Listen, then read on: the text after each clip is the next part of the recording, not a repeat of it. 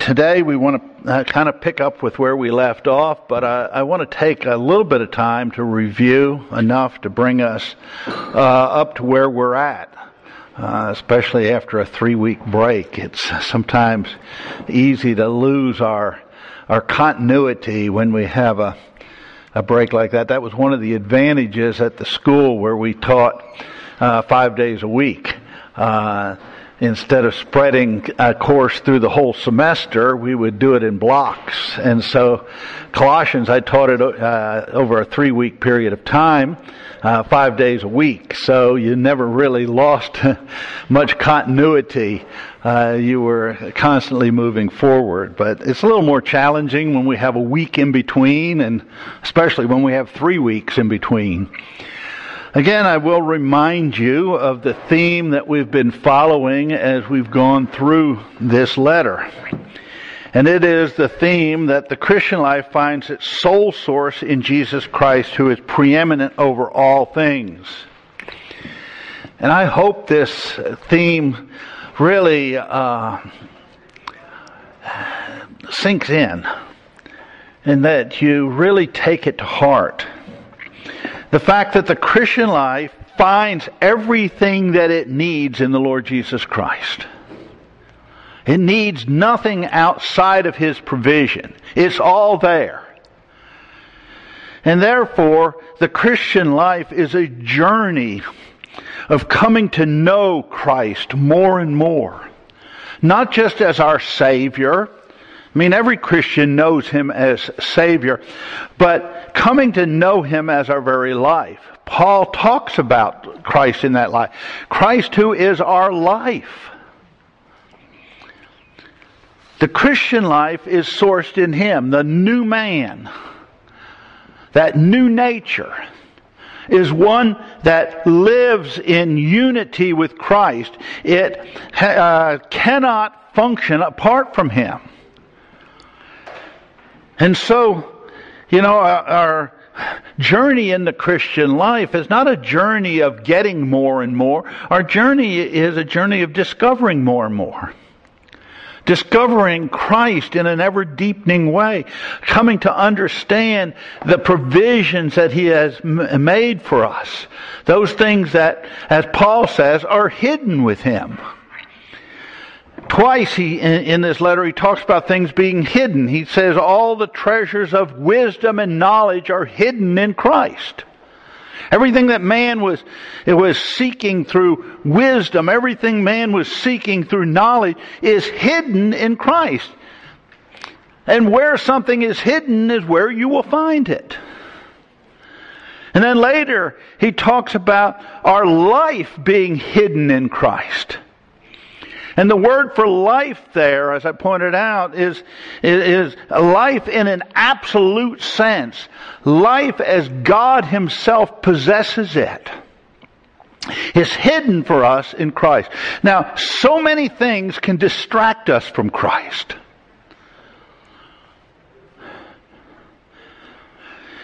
And we, we get focused on all sorts of things, and especially you know, our, our struggles, our failures, we get focused on them and we want to somehow fix them.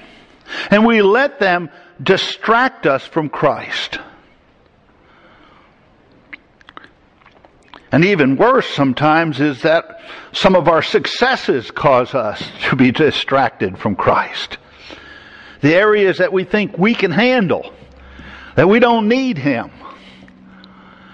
And the Christian life is a journey of learning that without Him we can do nothing. Nothing of eternal value. We can mess up really big time without Him.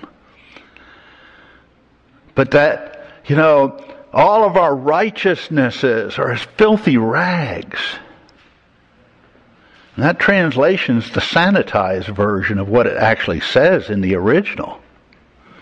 In the original, it says, all of our righteousnesses are menstrual rags. That's what the original says. It never gets translated that way.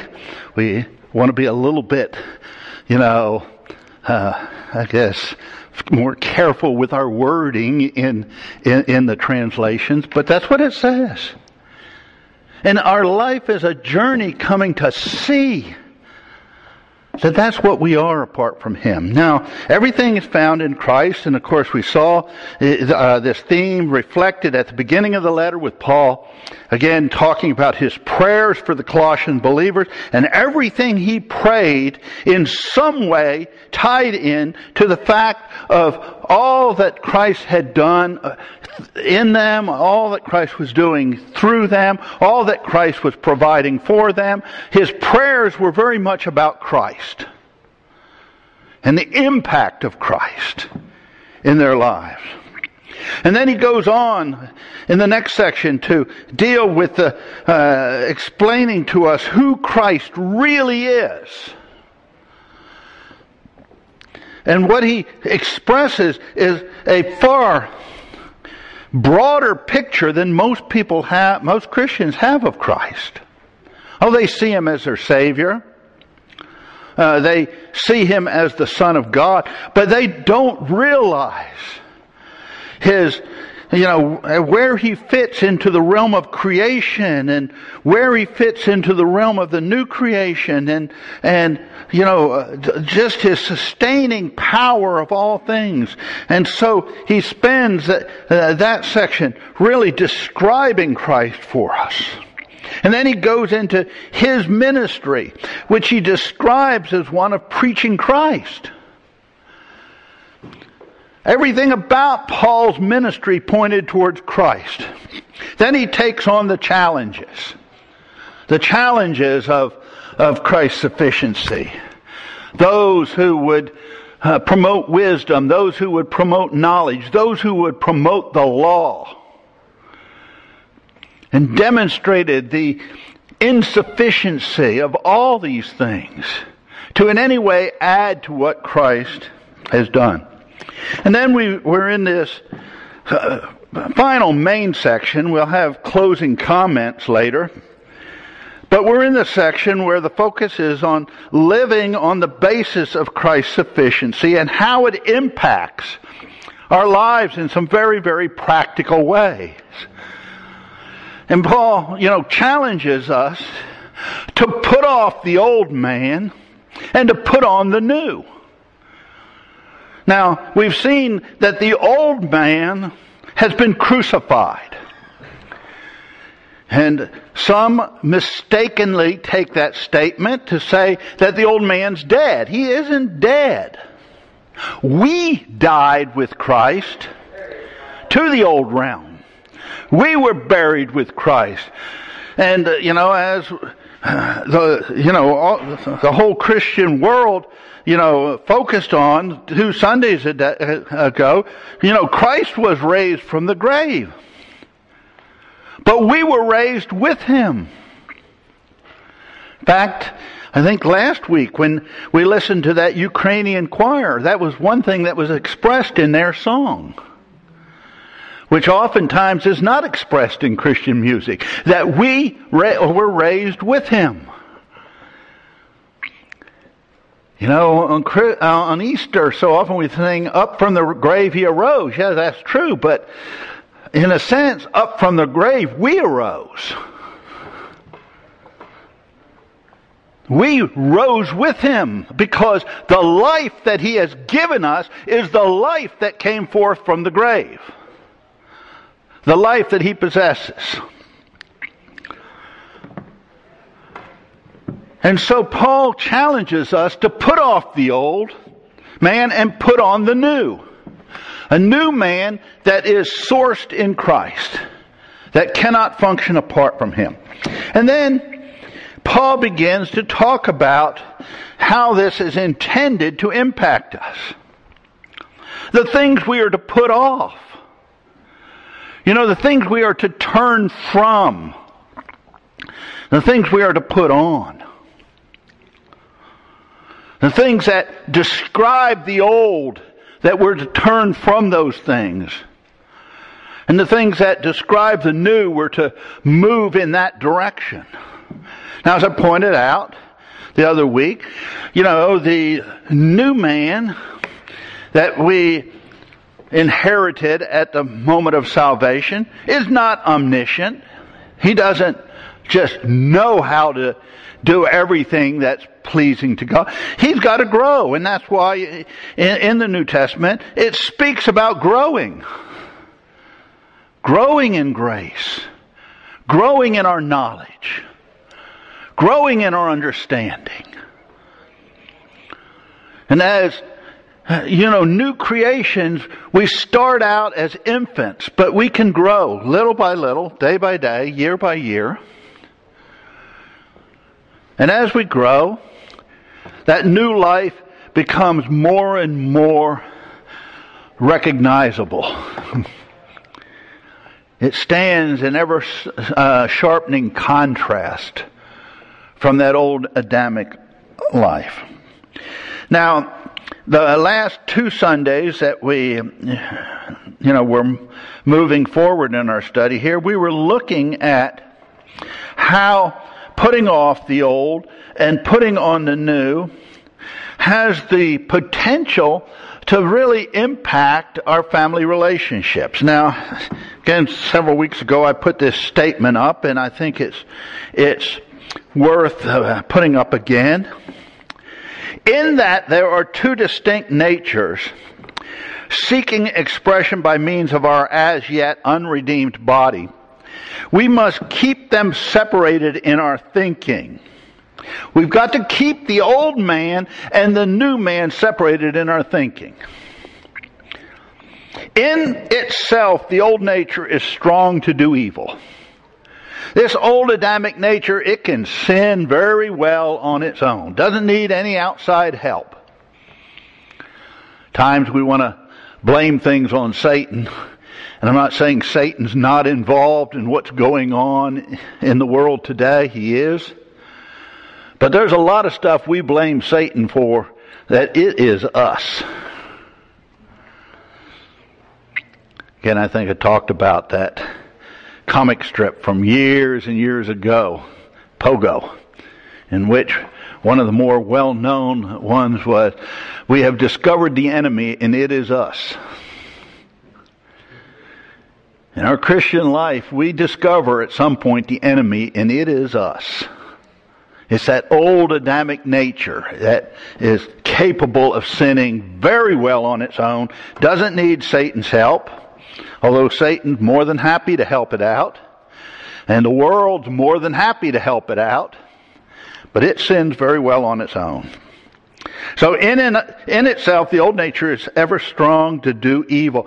Only by the Spirit is the new nature to, strong to bring forth righteousness. It's only as we walk in, uh, under the guidance and direction of the Holy Spirit, yielding ourselves to Him, that we have the capacity to live a righteous life. Now, you know, I was challenging you, you know, in these last two times we met, to keep this in mind as we talk about the family. Talk about wives and their relationship to their husband, husbands in relationship to their wife. You know, scripture calls upon the wife as an act of service to God and an act of service to her husband to choose to rank under him.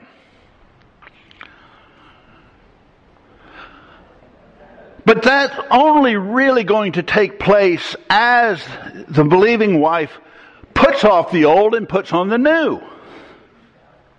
The old nature does not want to submit to anyone. And if forced to do so by outside pressure, it doesn't do it from the heart. And so you know, in our marital relationships, a good barometer for the wife as to whether she is truly putting off the old and putting on the new is what her attitude towards her husband is. You know, if, if she has a, a, totally unsubmissive attitude towards him, it should serve as a cautionary flag that maybe she isn't walking in the Spirit. That maybe she's uh, relating to her husband through the energy of the flesh. That she's relating to the, her husband as this old creation. And I think what is important to realize is oftentimes we tend to think that we're either totally living on the basis of, of, the old man or totally living on the basis of the new man. I, I personally believe we compartmentalize our lives. And there are areas of our lives where we walk in the Spirit, and there are areas of our lives that we still walk in the flesh. And it's not either 100% of one or 100% of others. Oftentimes we do a pretty good job of walking in the Spirit when we're at church. When we go home, it's a different story. You know, there the flesh shows itself. And some might say, well, we fake it at church. Maybe we do, but maybe it's not that. Maybe it is that our focus is more on Christ when we're at church and we we get a better glimpse of what we are in Him. Oftentimes, you know, we're accused of hypocrisy because we look one way at church and another way at home or out in the work world. And often the view is that the hypocrisy is at church. I think oftentimes the uh, hypocrisy is at home and out in the world. The hypocrisy is that we live like old creations. That's the hypocrisy. Because we are new creations in Christ. The hypocrisy isn't that we live like new creations at church. It, the hypocrisy is that we don't live like new creations when we're out in the unbelieving world. We, we seek to blend in with them.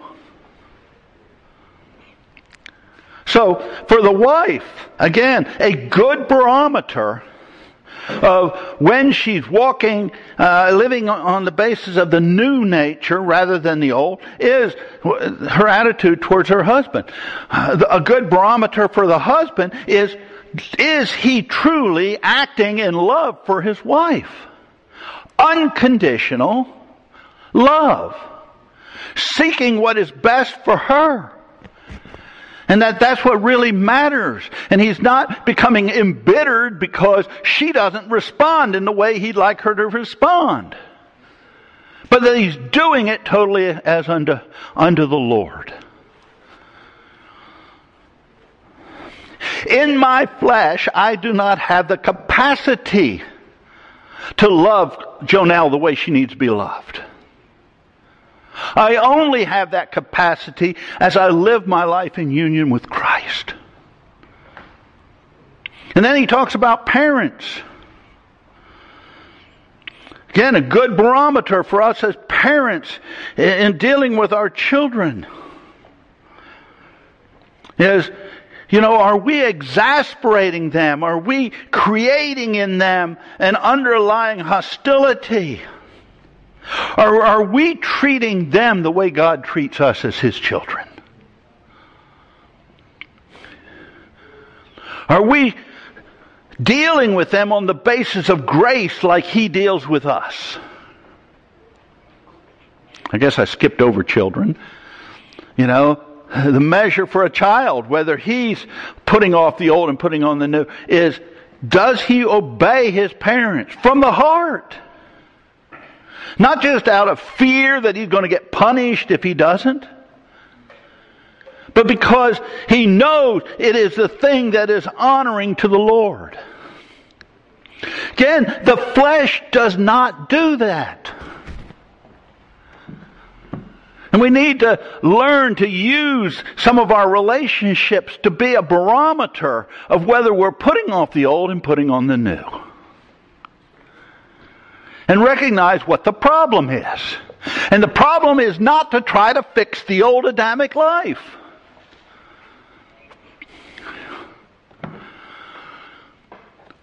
I'd say 90% of the time, Christians, when they read some of these passages, and they see what their new life is intended to look like, they try to go back and make the old life look like that.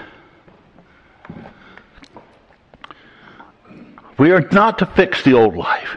God said He didn't want to fix it. He nailed it to the cross. Leave it there. Leave that old nasty thing hanging on the cross. I think I said it before, you know, I used to tell my students, you know, we have statements in, in Christendom that oftentimes aren't totally accurate. One of them is that Christ wants you to give your life to Him. No, He doesn't. Your life stinks. He wants you to embrace His life. Big difference. He wants you to give yourself to Him, to give yourself over to Him, and to embrace His life as your life. But He doesn't want your life. He wants you to leave it on the cross.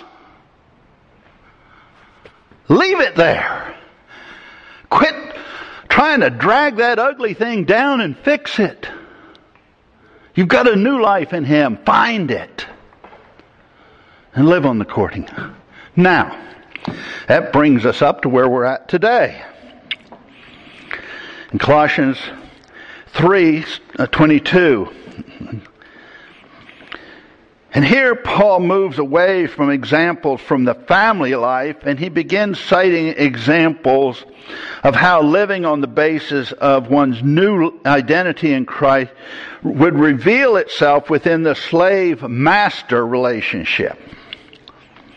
Now, of course, what Paul is dealing with here was a major issue in New Testament times.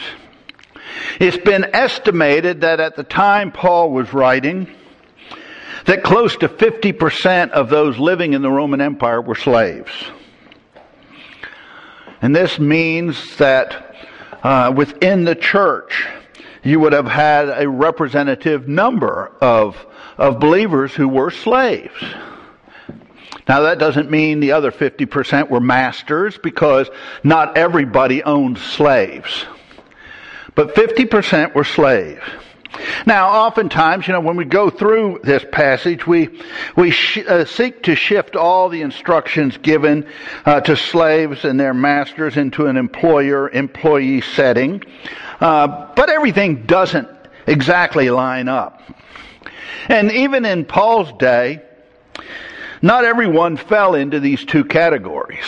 In fact, you see this in some of, of Christ's parables. You know, the parable of the, the guy who, who goes out and hires a bunch of men in the morning to go and work in his vineyard. And then he goes out later and hires some more to go and work in his vineyard. And, and then he goes later and hires some more and, and then again, some more. So in that parable, what becomes clear is there were those who employed others, like in our day. They went out and hired people. So it wasn't everybody was either a slave or, or, or a master. Um, some function very much like we do today, but Paul doesn't address those. He addresses those who are in a binding relationship. In fact, really all of these are, are in a sense in a binding, uh, binding relationship. Certainly a marriage can be dissolved, but it's not what God intended.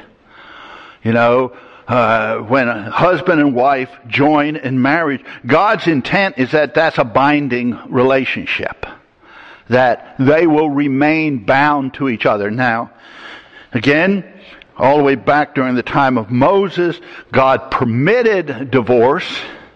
Why? Because of the hardness of their hearts. And unfortunately, there are still people with hard hearts today.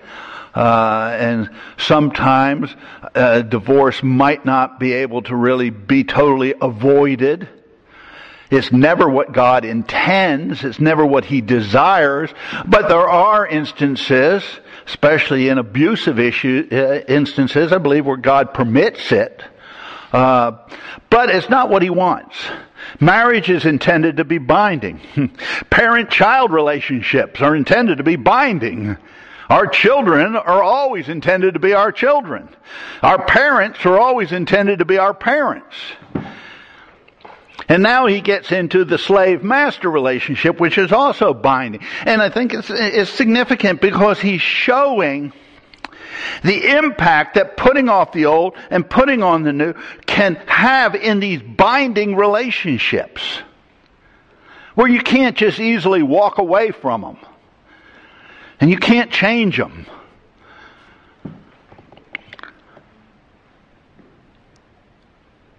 And so, you know, the fact that our, one's new life in Christ equipped them to function in a God honoring way, even within slavery, shows what that new life has the potential to do. Now, having said all this, let me note that if the new man is capable of functioning in a God honoring way in the midst of slavery, it's more than adequate for those of us who live in an employee employer relationship.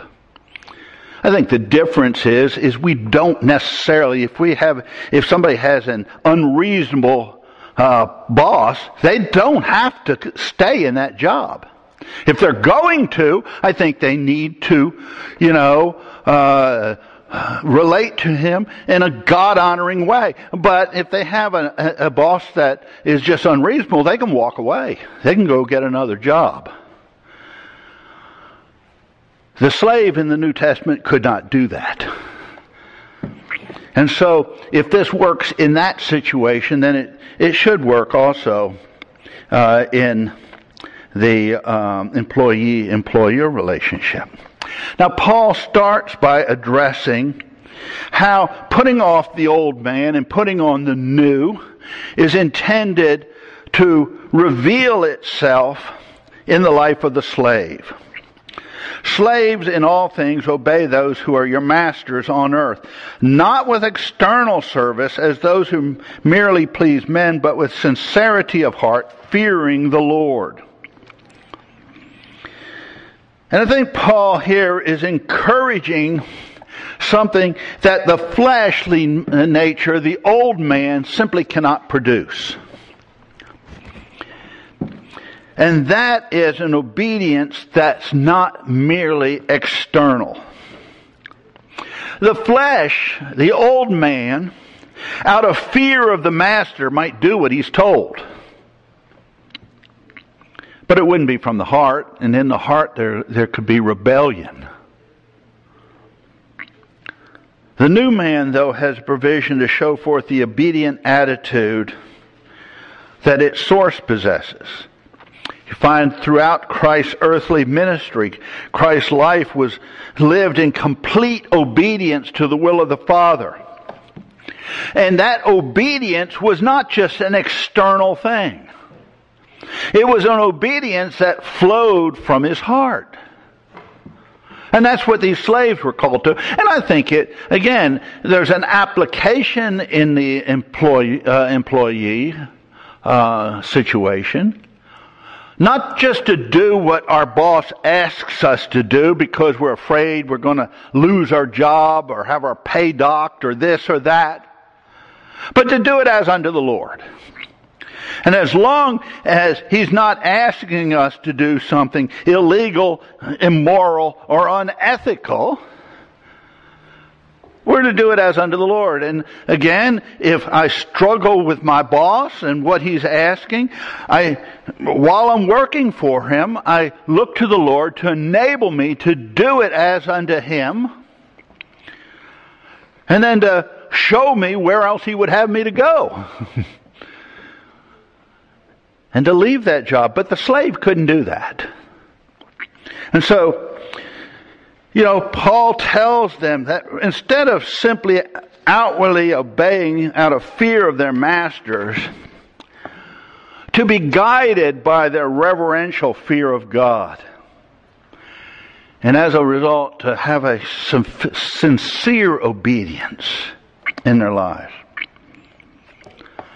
He goes on to point out in verses 23 and 24 uh, that this results in them doing their work as unto God rather than men. Whatever you do, do your work heartily as for the Lord rather than men, knowing that from the Lord you will receive the reward of the inheritance. It is Christ, the Lord Christ you, whom you serve. As I've said many, many times, the new man lives in life in com- uh, complete conjunction with Christ.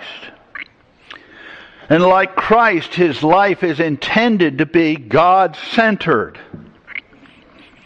And so, this new man approaches life very different from the old man. The actions of the old are driven by the desire for recognition. Recognition from men. The desire of the new man, though, is to please the Lord. The new nature is not looking to man to reward him. It's looking to God. And Paul assures his audience here, the slaves in his audience, that if they serve their masters as an outflow of their service to Christ, they could count on rewards awaiting them.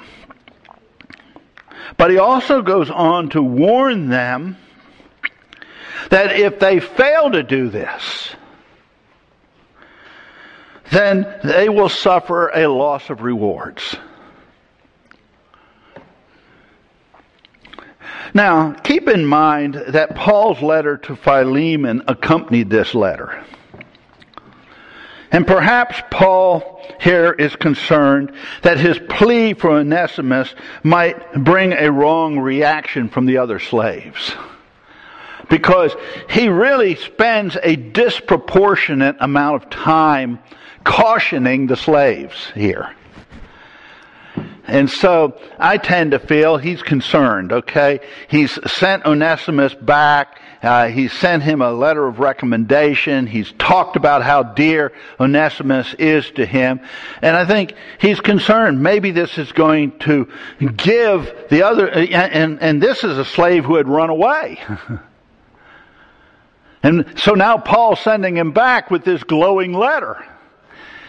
And so Paul may be concerned, you know, how is this going to be read by the uh, other slave? So he uh, spends a bit of time warning them. Now, certainly the slaves were not the only ones in danger of suffering a loss of rewards. Any one of us, if we spend our Christian life walking in the flesh, living on the basis of the old man, we're going to suffer a loss of rewards.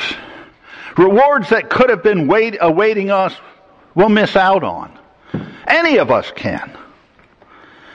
But perhaps the slaves, more than anyone else, needed to be reminded was at, what was at stake. You know, for them, life could seem very hopeless.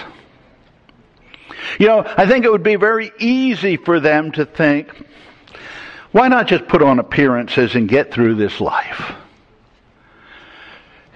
You know, we're never going to really advance in this life.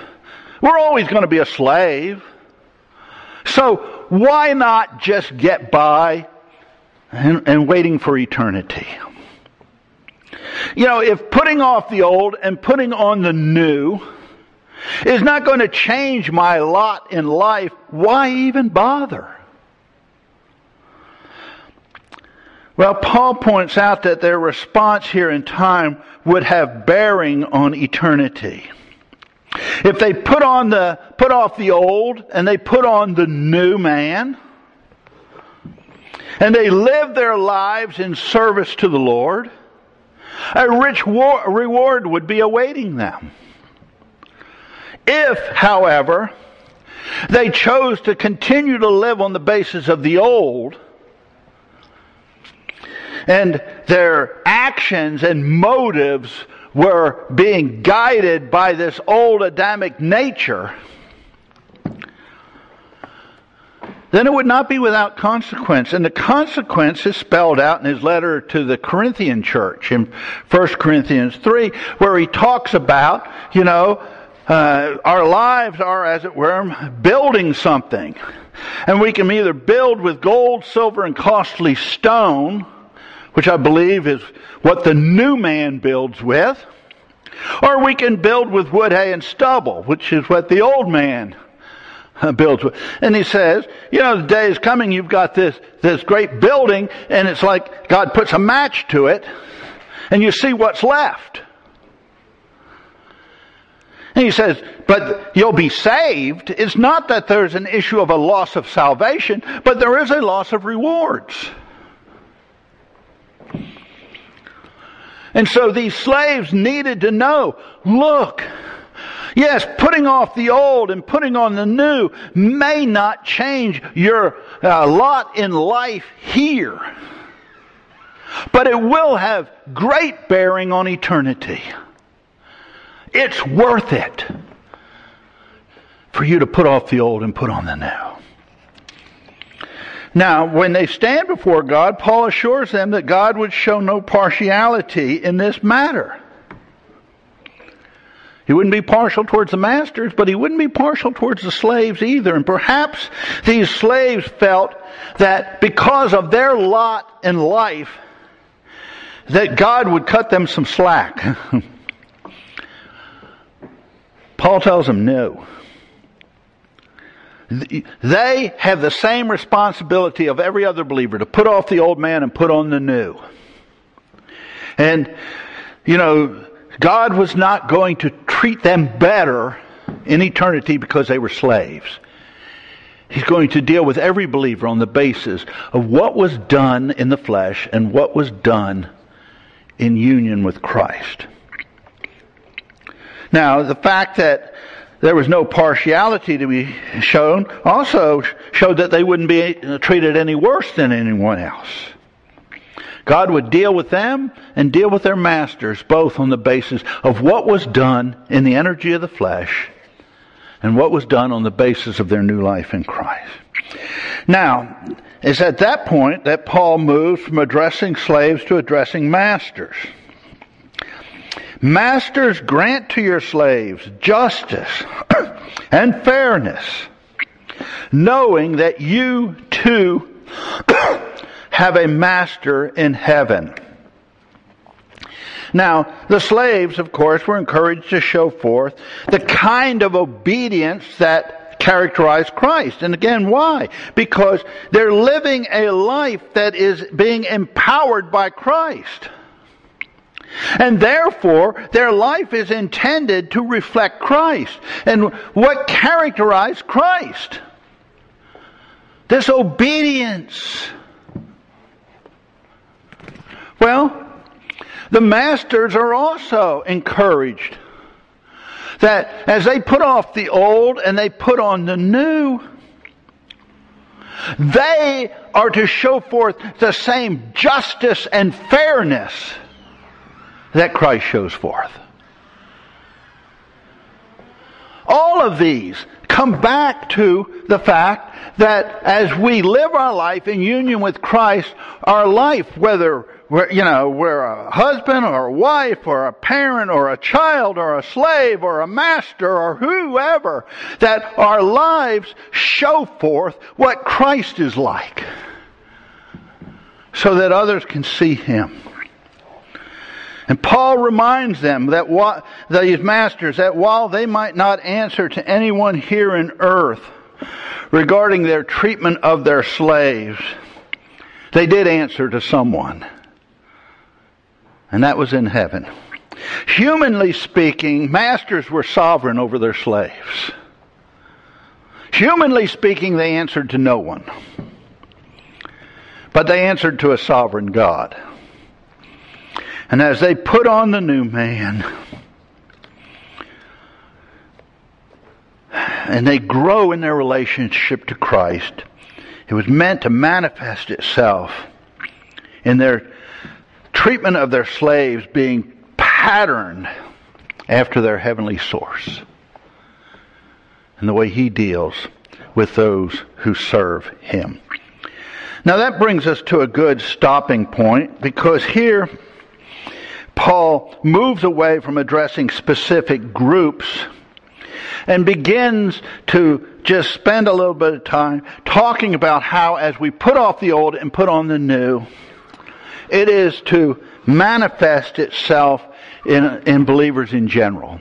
Things that are should be consistently true across uh, the body of Christ, where prayer fits in, and where our dealings with the unbelieving world fits in, and a lot of these issues.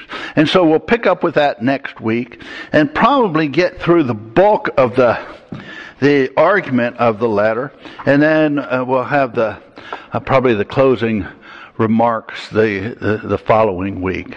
So uh, we'll see how things go here. Okay, let me have a word of prayer. Lord, we do thank you for the how different our new life in Christ can be. Lord, may we learn to live on the life side of the cross. May we learn to see ourselves as new creations in Christ. May we truly believe that it, that is who we are. And Lord, may it be something that others see in us.